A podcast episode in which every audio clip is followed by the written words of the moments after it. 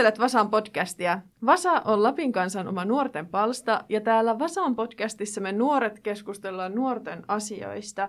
Ja tällä kertaa meidän aiheenamme on terapia. Mitä se on? Miksi siellä käydään? Ja miksi aina ei ole pakko oikeasti pärjätä, kun voi hakea apua? Mie olen Mari Molkoselkä, Lapin kansan Vasan tuottaja ja mun kanssa täällä Lapin kansan studiolla on Vasantekijä Henrikka Korko. Ja vasantekijä Aurora Kuusisto. Hei Henriikka ja Aurora. Teidän nimissä on hyvin paljon ärkirjainta. No on. Öm, tota, voitais aloittaa Aurora sun tarinasta. Sinä olet kulkenut terapiassa. Joo, niin olen. Ja jonkun aikaakin itse asiassa tässä kaiken muun toiminnan ohella, että joo, se on ollut sille aika normaali osa mun elämää jonkun aikaa.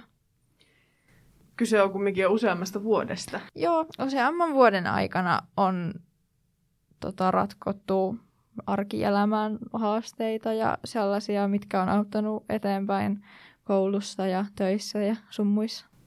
Niin, että siitä on ihan konkreettista hyötyä sellaiseen On, on sillä, että se on kyllä sellainen henkireikä ollut, että sitten on niinku just jaksanut pahtaa ammattilukiot ja arusmiespalvelukset ja tommoset läpi, että silleen o- tunnen olevani aika etuoikeutettu, että on saanut sellaista apua. No, mikä sun tilanne on nyt? No hauskasti tänään sitten Kela päätti, että tähän loppuu mun psykoterapia taivalle, että enempää ei myönnetty jatkoa ja sillä sipuli. Eli siis sä oot niinku kulkenut koko tämän ajan kelakustanteisessa psykoterapiassa. Ja Juu. nyt sun pitäisi päästä, jos sä haluat mennä terapiaan, sun pitäisi kustantaa se täysin itse. Joo, näin on. No onko sulla varaa siihen? Uh, no tällä hetkellä silleen ei, että olemme kyllä menossa kesätöihin, mutta jotenkin tuntuu, kun tulevaisuus on niin epävarma, että en viittinyt niin kuin ylimääräisiä satasia alkaa nakkelemaan sitten sinne, että ehkä nyt sitten pitää vähän katsoa, että pärjäisikö sitten ilman. Se on tosi harmi. Mm, niin on, se on kyllä harmi, mutta toisaalta sieltä on kyllä tullut ihan hyvät eväät elämään, että, että sitten en tiedä, saa nähdä. Mm, mitkä oli ne Kelan perusteet sitten sille, että sie et saanut enää? No ne Kelan perusteet, ne, se, että saako sitä ö, jatkoa tai ylipäätänsä Kelakustannettua psykoterapiaa, niin se perustuu siihen, että, että haittaako se huomattavasti se joku ongelma sulla toimintakykyä. Ja vaikka mulla oli puollot sitä varten julkisesta terveydenhuollosta ja omalta terapeutilta, niin sitten Kela kuitenkin katsoi, että olen riittävän, toiminta, riittävän toimintakykyinen, koska olen kuitenkin käynyt onnistuneesti koulut ja intit ja hakeutumassa vielä jatko-opintoihin, niin sitten Kela katsoi, että mä en sit sitä enää tarvi. Eli siis tällainen niin etäinen virasto Kela on, tuntee sut paremmin entälääkäri tai psykoterapeutti, joka on puhunut sun kanssa ties kuinka monta vuotta. Ja Kela sitten sanoo, että, että se, sehän on toimintakykyinen, koska se on selvinnyt näin monesta asiasta. Joo, ja se on sille aika hauska, koska sitten eihän se toisaalta näe sinne mun arkeen, että vaikka, vaikka mä nyt niin kuin selviänkin varmaan ihan niin kuin hyvälläkin tasolla tavallaan elämästä niin kuin ulospäin, niin ei se kuitenkaan ehkä ole niin helppoa aina kuitenkaan se selviäminen tai sellainen yleinen jaksaminen. Ja mitkä Kela on sitten määrittelemään sitä, että sinä olisit terve? Niin, mutta sitten siinä on sekin hauska juttu, että sitten ehkä itse on taipuvainen sellaiseen, että, että sit jos menee vähän huonommin, niin sitten mä just niinku pakenen sitä sellaiseen suorittamiseen, että sitten mä just teen töitä ja montaakin eri työtä ja sitten harrastan crossfittiä ja teen kaikkea mahdollista, että niinku pakenen sitten siihen suorittamiseen ja sitten se taas näyttää siltä, että no tollahan kaikki ihan hyvin, että ei se nyt mihinkään tarvitse sitä terapiaa, niin se on vähän kaksipiippunen juttu. Onko sulla nyt sitten mitään muuta mahdollisuutta, on, pystyykö hakemaan sitä uudestaan? Joo, totta kai noista päätöksistä voi valittaa ja sitten kuten tässä kirjoittamassani pääjutussakin mainittiin, niin ainakin Rovaniemen kaupunki tarjoaa julkisessa terveydenhuollossa keskusteluapua sieltä mielitiimistä, eli sinnekin voi aina mennä. Ja sille, että ei, on tässä nyt niin kuin vaihtoehto, että aina pääsee juttelemaan, mutta sitten kun se oli silleen itselle sellainen aika hyvä tota, niin kuin apukeino löydetty, niin sitten se harmittaa, että siitä pitää nyt ke- keksiä jotain muuta. Henrikka, sinullakin on pientä terapiataustaa. Joo, mä oon hakenut julkiselta puolelta apua ja en ole saanut, mitä olisin tarvinnut. Ja sitten on ää, pärjäillyt ja löytänyt omia keinoja, mutta se on mun sydämen asia, että miten julkisella puolella niin kun siinä ihan alkutaipaleella ei niin kun aina onnistuta niin kun siinä, kun sinne potilas menee hakemaan apua, niin sitä ei välttämättä saa. No, haluatko avata vähän lisää tätä, että siis mikä on tämä sun oma kokemus tästä?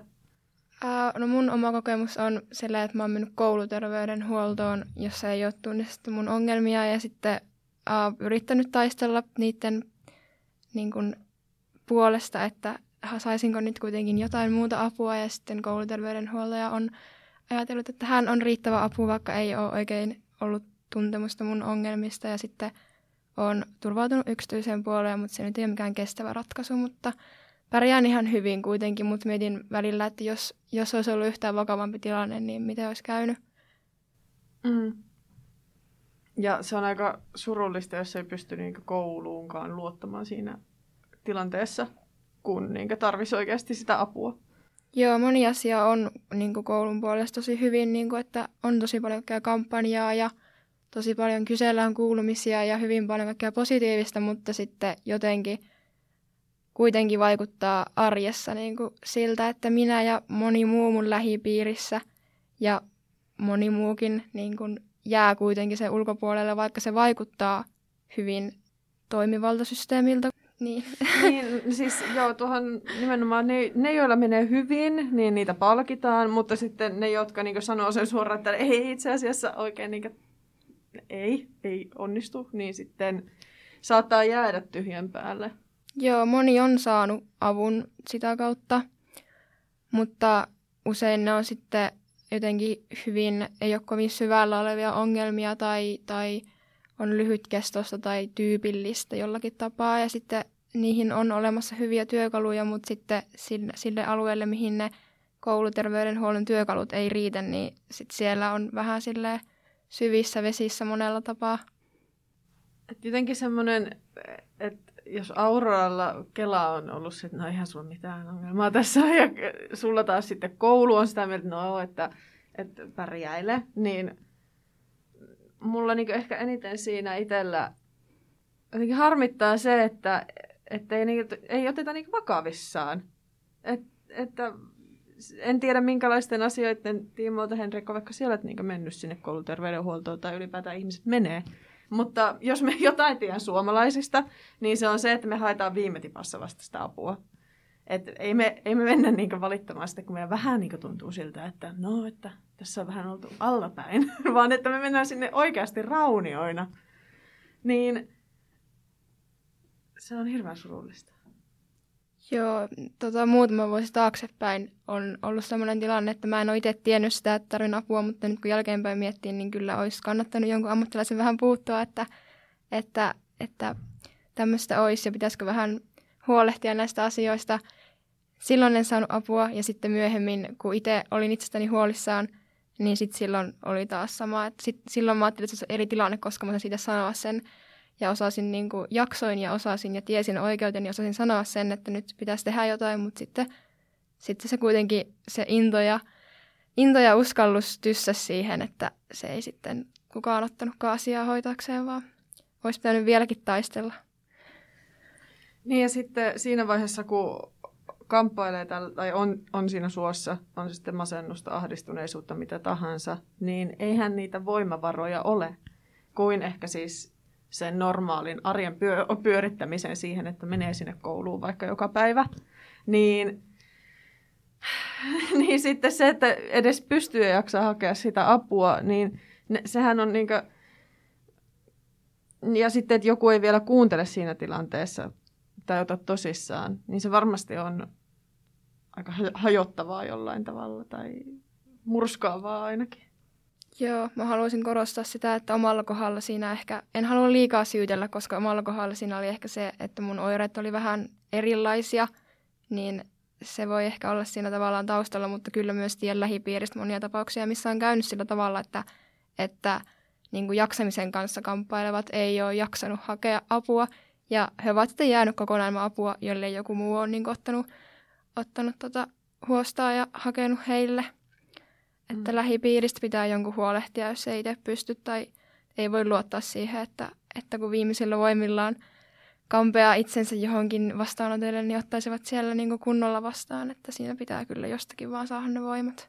Jep. Mm. Ja se on hirveän raskasta sitten niin just lähteä niin monta kertaa yrittää, että hei, että kuunnelkaa mua. Ja sitten kun niin harva ihminen, tai no siis tuntuu, että aika harva sitten loppupeleissä kuitenkaan niin kuin sielläkin, missä näitä palveluja tarjotaan, niin on tietenkin ne resurssipulat ja, ja on hirveä kiire ja potilasmäärät on aivan jäätäviä ja varmasti sielläkin työntekijät on niin kuin pressiin ja burnoutin partaalla, mutta sitten tuntuu, että sieltä on niin kuin hankala löytää sellaista niin kuin ihmistä, jonka kanssa ne kemiat niin kuin oikeasti kohtaa ja sitten niin kuin, joka oikeasti tuntuu niin kuin ymmärtävän. Ja sitten jos se rumba pitää käydä niin monta kertaa läpi, että, että menee vaikka monta kertaa vuodessa ja sanoo, että hei, että voitteko nyt auttaa, että hei, mulla olisi taas tämmöinen, niin sitten siinä alkaa ehkä jopa loppua usko niihin omiin ongelmiin, ja sitten alkaa ehkä no, vähättelemään, että no ei mulla nyt varmaan sit oikeasti olekaan mitään, kun ei kiinnosta. Niin, no mit, mitä ajatuksia teillä herää tästä nimenomaan resurssipulasta, koska tuntuu, että siis sehän on ihan fakta, että meillä on liian vähän psykoterapeutteja ja yli, tai niin on, on jo, on mielitiimejä ja niin kaikkea mahdollista, että apua on tarjolla. Mutta sitten se, että niin oikeasti, että siihen saisi semmoisen, että siihen sairauteen saa sellaisen hoidon, mitä se vaatii, niin ei sinne saata päästä sen takia, että kaikki palvelut on tukossa. Niin, en tiedä, mulla tulee vaan heti mieleen, joka että pelottaa vaan ihan sikan, että taasko tuosta sosiaali- ja terveydenhuollosta niin leikataan ja niin tuntuu, että se niin ratkaisu olisi niin jossain niin tuolla sitten päättävissä elimissä, että niin siihen oikeasti panostettaisiin ja pistettäisiin lisää rahaa siihen hommaan ja niin otetaan, otetaan lisää porukkaa töihin ja jotenkin koitetaan vielä panostaa siihen koulutukseen, että se olisi houkuttelevampi ja ehkä vähän nostettaisiin terveydenhuoltoalatyöntekijöiden palkkoja ja tollaisia, niin mutta tuntuu, että niin kuin mitä ei tapahdu. Joo, toi on myös niin kuin, tosi hyvä pointti ja sitten se, että sitä myös niin kuin, perustellaan, että mitään ei tapahdu. Se ei niin kuin, välillä tuntuu, että, että päättäjät ja muut ei edes ymmärrä sitä niin kuin, asian arvoa tavallaan. Niin kuin, että vaikka jos miettii niin kuin, taloutta, niin jos, jos kaikki nuoret – sairastaa mielenterveyshäiriöitä, niin hän ne maksaa veroja silloin. Tai niin kuin, että se on semmoinen, niin kuin, eihän se ole kannattavaa olla hoitamatta tai vähentää resursseja tai mitään. Ja välillä tuntuu, että toi on itsestään semmoinen, mitä moni ei kuitenkaan ymmärrä, koska ajattelee, että niin kuin tavallaan ylimääräistä. Se olisi niin semmoinen asia, mielenterve- mielenterveyshäiriöiden hoito olisi joku ylimääräinen asia, mitä voi tehdä silloin, kun menee hyvin ja on ylimääräistä, vaikka sehän on oikeasti ihan niitä peruspilareita, koska se on kantavaa. Niin, ja sitten kun puhutaan koko ajan, tuolla mediassa kuulee vaan, että, että paljon puhutaan just tosta, että pitää saada enemmän työpaikkoja ja ihmiset töihin ja tälleen, mutta en mä sitten tiedä, että kuinka realistisesti siellä ajatellaan, niin että, että moni niin kuin työttämistäkin on just sen takia työkyvytön, että niillä menee mielen kanssa niin huonosti, mutta sitten kuka niitä hoitaa, kun kaikki on tukossa. Niin se on semmoinen noidan kehä. Jep, ja missään nimessä ei pitäisi niin vähätellä esimerkiksi se psykoterapian toimivuutta, koska itse olen saanut lähe, läheisen niin taivalta seurata tässä muutamien vuosien ajan. Ja hän alkaa olla siinä pisteessä, että hänellä niin loppuu terapia. Ja, ja mun mielestä se on ihan mahtavaa jotenkin, että hän itse pystyy niin todeta, että no joo, että kyllä se niin jännittää ja pelottaa, että miten tässä käy. Mutta hän kokee, että hänellä on kyllä nyt ne keinot niin käsissä. Että hän niin tulisi pärjäämään. Ja se on aivan älyttömän hienoa. Jep, kyllähän se auttaa sitten, kun löytää just sen oikean terapeutin ja, ja tota, niin, niin pääsee kunnolla siihen kiinni, niin ihan varmasti siitä saa moni apua.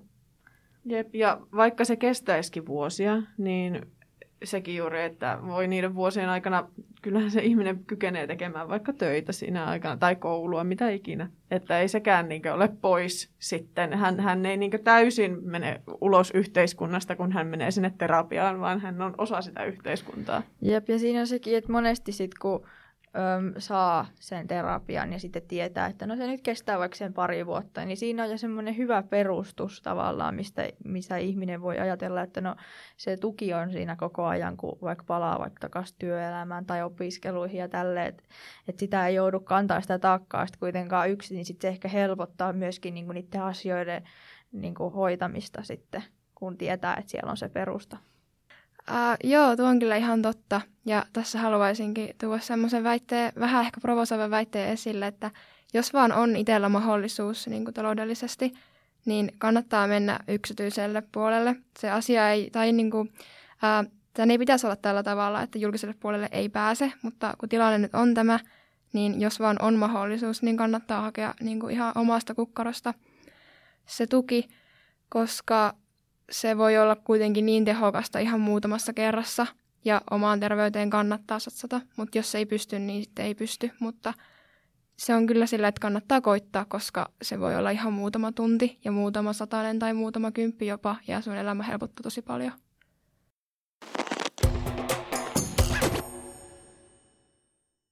Minä en itselle kulkenut terapiassa, mutta jo tiedän siitä, että minkälaista on soutaa niissä synkissä vesissä, kun, kun menee huonosti ja oikeasti niin kuin, tuntuu jopa siltä, että ei niin kuin, tunne enää itseään, koska on vaan yhtäkkiä niin maassa.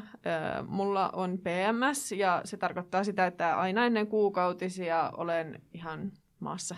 Ja se, ja se johtuu siitä, siis fyysisesti siitä, että ovulaation jälkeen naisen kehossa hormonitaso romahtaa mikä tulee vaikuttamaan, joka vaikuttaa todella monen mieleen ja se on ihan luonnollista. Myös, ja totta kai sitten joillakin auttaa PMS-oireisiin vaikka joidenkin ehkäisytuotteiden käyttö. Itselläni se ei ollut ainoa keino, joka auttoi tähän asiaan, vaan mun oli hankittava jo jotain muuta apua. Mutta ennen sitä, kun hankin oikeasti semmoista niin muuta apua tähän ongelmaan, niin siis yritin kaikkea yritin sitä, että en käyttänyt vaikka päihteitä kuukausiin, nukuin normaalisti. Nukkumisesta sen verran, että PMSn aikaan nukkuminen on myös huonoa ja heikkoa, niin sekään ei onnistu silloin. ja sitten yritin syödä hyvin ja liikuin ja yritin vähentää kuormitusta, että olin töissä. Ja sitten vaikka urheilu niin paljon, yritin ottaa niin rennosti. Mutta sitten jotenkin tässä viime, nytten niin viime kevään aikana tajusin, että ei mulla niin enää, mulla ei ole niin enää keinoja käsissä, mitä me voisin yrittää, että, että mun olo olisi helpompi. Ja että eihän tämä elämä nyt voi vaan olla näin vaikeaa, että, että, että me haluamme jotain helpotusta siihen tilanteeseen. Niin sitten mulle kävi niin hyvä tuuri, että pääsin suoraan YTHSlle lääkärille ja siellä oli aivan ihana lääkäri mua vastassa, joka oli silleen, että no kyllähän se tiedät, että tähän ei niin ole mitään muita ratkaisuja kuin mielialalääkkeet. Sitten mä, että joo, no tiedän. että ei, ei siinä, me en itse näe siinä apua, että me kulkisin terapiassa kerran, kerran kuussa. Sen takia, että mä oon hajalla. Ja se ei olisi millään tavalla järkevääkään ehkä koska mä oon kumminkin, koen olevani ehjä ihminen ja että mulla on, mä olen tosi iloinen ihminen aina yleensä muulloin, paitsi silloin kun mulla on PMS. Niin sitten, sitten hän totesi mulle reseptin ja syön siis näitä mielialalääkkeitä kuuriluontoisesti. Eli kymmenen päivää kuusta. Ja se syy ehkä, miksi mä haluan kertoa tämän, on se, että ei, joku semmoinen stigma, joka liittyy mielialalääkkeisiin – ja aika monet ihmiset syö mielialalääkkeitä, koska se on, ne on niitä ensimmäisiä keinoja, joilla yritetään vaikuttaa siihen mielialaan, niin sen voi, voisi niin jollain tavalla purkaa, että se on ihan normaalia, että niitä syödään. Ja ne on, ne on lääke, se on lääketiedettä. Lääketiede on ihmisiä varten ja myös ne mielialalääkkeet on myös ihmisiä varten syystä tai toisesta. Ja sitten myös semmoinen, että mihin on vaikka PMS-keskusteluissa joskus törmännyt, on se, että siitä vain valitetaan No joo, saahan siitä valittaa ja saa purkaa niin tunteensa, mitä PMS herättää, mutta siihen on myös se apukeino, johon kannattaa oikeasti tarttua. Me ymmärrän se, jos ei halua syödä lääkkeitä. Ymmärrän ihan täysin. Enkä tuputa sitä kellekään. Mutta jos oikeasti olo on niin vaikea, mikä mulla itsellä on ollut, niin siihen on keino. Ja olen itse tykännyt. Se on ihan hirveän mukava tunne, kun on koko kuukauden normaali. Jep, kyllä mun mielestä niinku, niinku kannattaa käyttää justiin lääkkeitä, joita on kehitetty tavallaan just sitä varten, että ne voisi jopa auttaa, että niin kun, ei siinä ole mun mielestä mitään pahaa tai noloa, että nehän just niin tasaa niitä aivokemioita tai tälleen, niin tota, kyllä mun mielestä tuollaisiin kannattaa turvautua. Ne on niin kun hyvä asia, että ne on keksitty ja kehitetty ja, ja että ollaan menossa semmoiseen suuntaan, missä niin kun tällaisia oireita pystytään niin hoitamaan Joo, Marika sanoi, että ähm, monesti vaan pärjää just niin PMSn kanssa ajatellen, että se ei niin kuin, tavallaan, että tämä nyt vaan on tämmöistä, että, että, että mulla on vähän paha olo, mutta se johtuu tästä, niin mä nyt vaan pärjään tai silleen, niin semmoinen ajatus mulla heräsi, että, että se paha olo ei ole yhtään sen vähemmän paha sen takia, että mistä se johtuu tai niin kuin sitä riippuen. Tavallaan, että, että se on ihan yhtä merkittävää silti. Ja sitten vaikka se olisikin vaan, että mä tiedän mistä tämä johtuu, että tämä on vaan PMS, niin siltihän niin kuin se tuntuu pahalta ja se pitää hoitaa. Ja mun mielestä toi pätee niin kuin moneen muuhunkin asiaan, monessa muussakin ehkä. Joo, että just se, että joo, että mulla on vaan masennus, mutta kyllä mä niin pärjään tässä sen kohdalla. Niin, no, et niin, ei sen tarvi olla semmoista. Ei. Niin, tai sitten ajattelee, että no, että monilla muilla on varmaan vielä ihan sairaan paljon pahempi, että no, että emme nyt ansaitse vaikka te sitä apua tai silleen, että aina kaikkihan ansaitsee kaiken avun.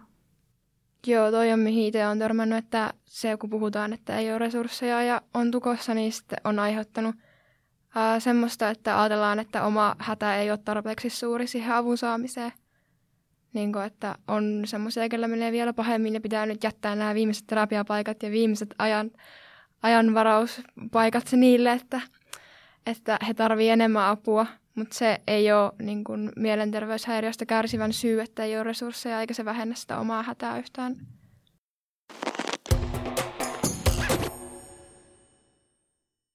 No Aura, nyt kun se olet kulkenut pitkään terapiassa, niin mitä se on niin tarkoittanut käytännössä? Että paljon sä oot siellä käynyt ja niin. Mm, no jossain vaiheessa se oli, silloin kun mä aloitin, niin se oli kerran viikossa, mutta sitten nyt viime vuosina se on ollut about kerran kuussa tai pari kertaa kuussa, että, että se on ollut sitten sellainen tahti, vähän vaihdellut aina. Mitä se terapia sitten on? Tuo on kyllä, se on, se on niin laaja jotenkin asia. Ehkä niin kuin yksinkertaisimmillaan omien ajatusmallien jäsentelyä.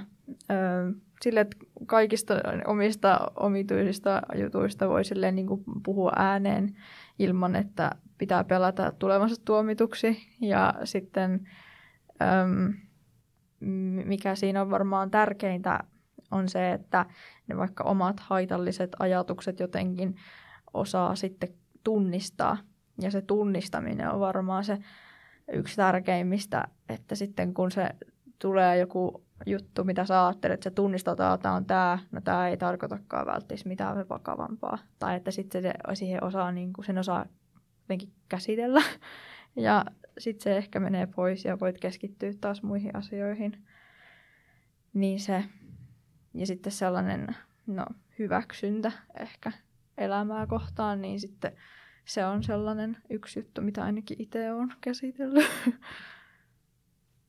tosi tärkeitä asioita. Mm, jep. Et kyllä se niinku sellainen on paikka, missä, missä selvästikin niinku koitetaan vähän muovata niitä aivoja miettimään asioita vähän eri näkökulmasta. Ehkä silleen se voisi tiivistää. Mm. Mutta että ei siis, se ei ole mitään väkivaltaista, että ihan sille mennään aika niinku, mm, silleen joustavasti ja itseä kuunnellen. Öm, ehkä yksi asia, mikä on tuntuu, että ainakin yhteiskunnassa on hieman lievittänyt tätä stigmaa psykoterapian ympärillä. On tosiaan, että vaikuttajat on ruvennut puhumaan ö, asiasta hyvin laajastikin ja niin kuin ihan kaikki suurimmat sometyypit, esim. Sita Salminen, joka itse asiassa on myös rovaniemeläislähtöinen, ja monet muut just kertoo hyvin avoimesti siitä just sen takia, että siitä poistuisi se häpeä ja leimallisuus ja se enemmän muuttuisi niin kuin ihan normaaliksi osaksi arkea. Ihan niin kuin vaikka lääkärissä käynti jonkun venähtäneen nilkan takia, niin yhtä laillahan sun pitää niin kuin tehdä töitä sun niin kuin mielenterveyden eteenkin, jos se on tarpeellista.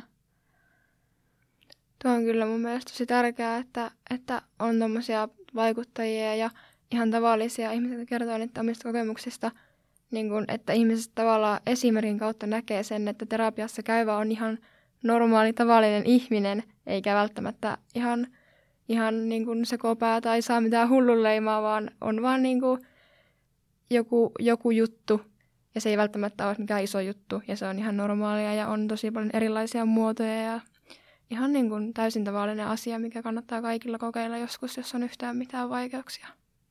Ja totta kai niin Vasaan podcastissa myös kannustetaan kaikkia hakemaan sitä apua, ja se voi lähteä ihan vaan siitä, että sanoo kaverille, että mulla on vähän ollut tällaisia juttuja, että avaa sen, että nyt, on, nyt ei ole kaikki ihan ok, jonka jälkeen sitten turvalliselle aikuiselle.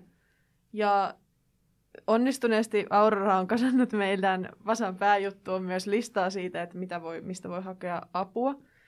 Aurora, sinä olet tehnyt tosiaan Vasan pääjutun, niin kerro ihmeessä, että mistä siinä on kyse.